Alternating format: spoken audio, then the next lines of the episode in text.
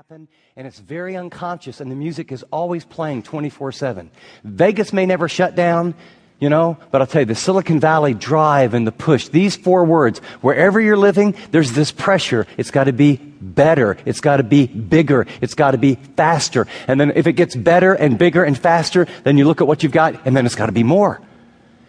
And the music just speeds up. And it produces something.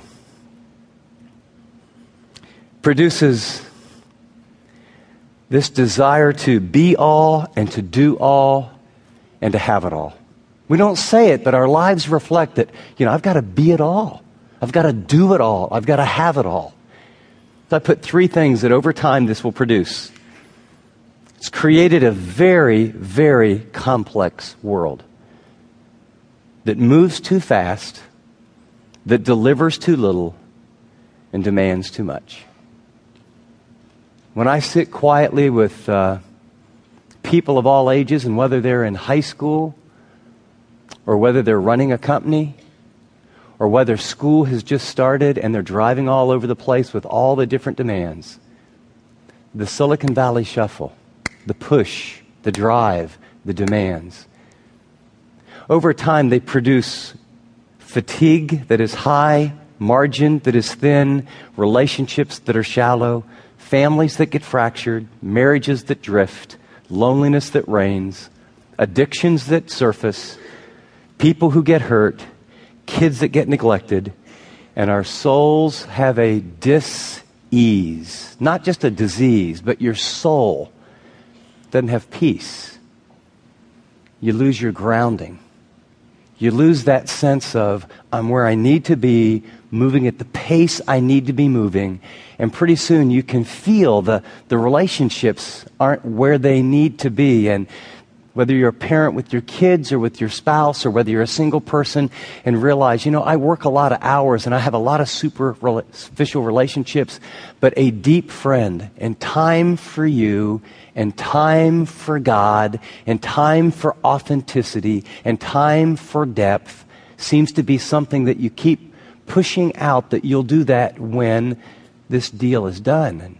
You'll do that when you go public, or you'll do that as soon as you finish this project. Or right now, you know, they're in diapers, you'll do that when they get out of diapers. And then pretty soon they're teens, and you'll do that when they go off to college. And here's what I can tell you you'll do that when thinking someday, some way, somehow, and that when will not come unless you stop it and decide, I will simplify my life. Now, some of you went on a vacation. I'm really proud of you. It's interesting, the great majority of executives have a lot of vacation and rarely take much of it. Sort of a oxymoron, isn't it? But it's because they're indispensable. It's because there's never a really good time. But sometimes on a vacation or a missions trip or a men or a women's retreat, or sometimes God intervenes in his love and a stroke that doesn't kill you, a biopsy report that comes back positive, a car crash, a, a, a little scare when it started with a couple glasses of wine to wind down, and now you're becoming this person that you didn't think you could ever become as you cope. And in a crisis, or in a time where you get alone with God, I've had men and women over and over and over tell me, you know, I said, I, I got to slow down.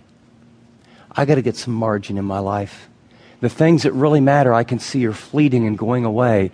And the momentum and the speed of what's happening in all the relationships with God I mean, how can you not have time for God who made you?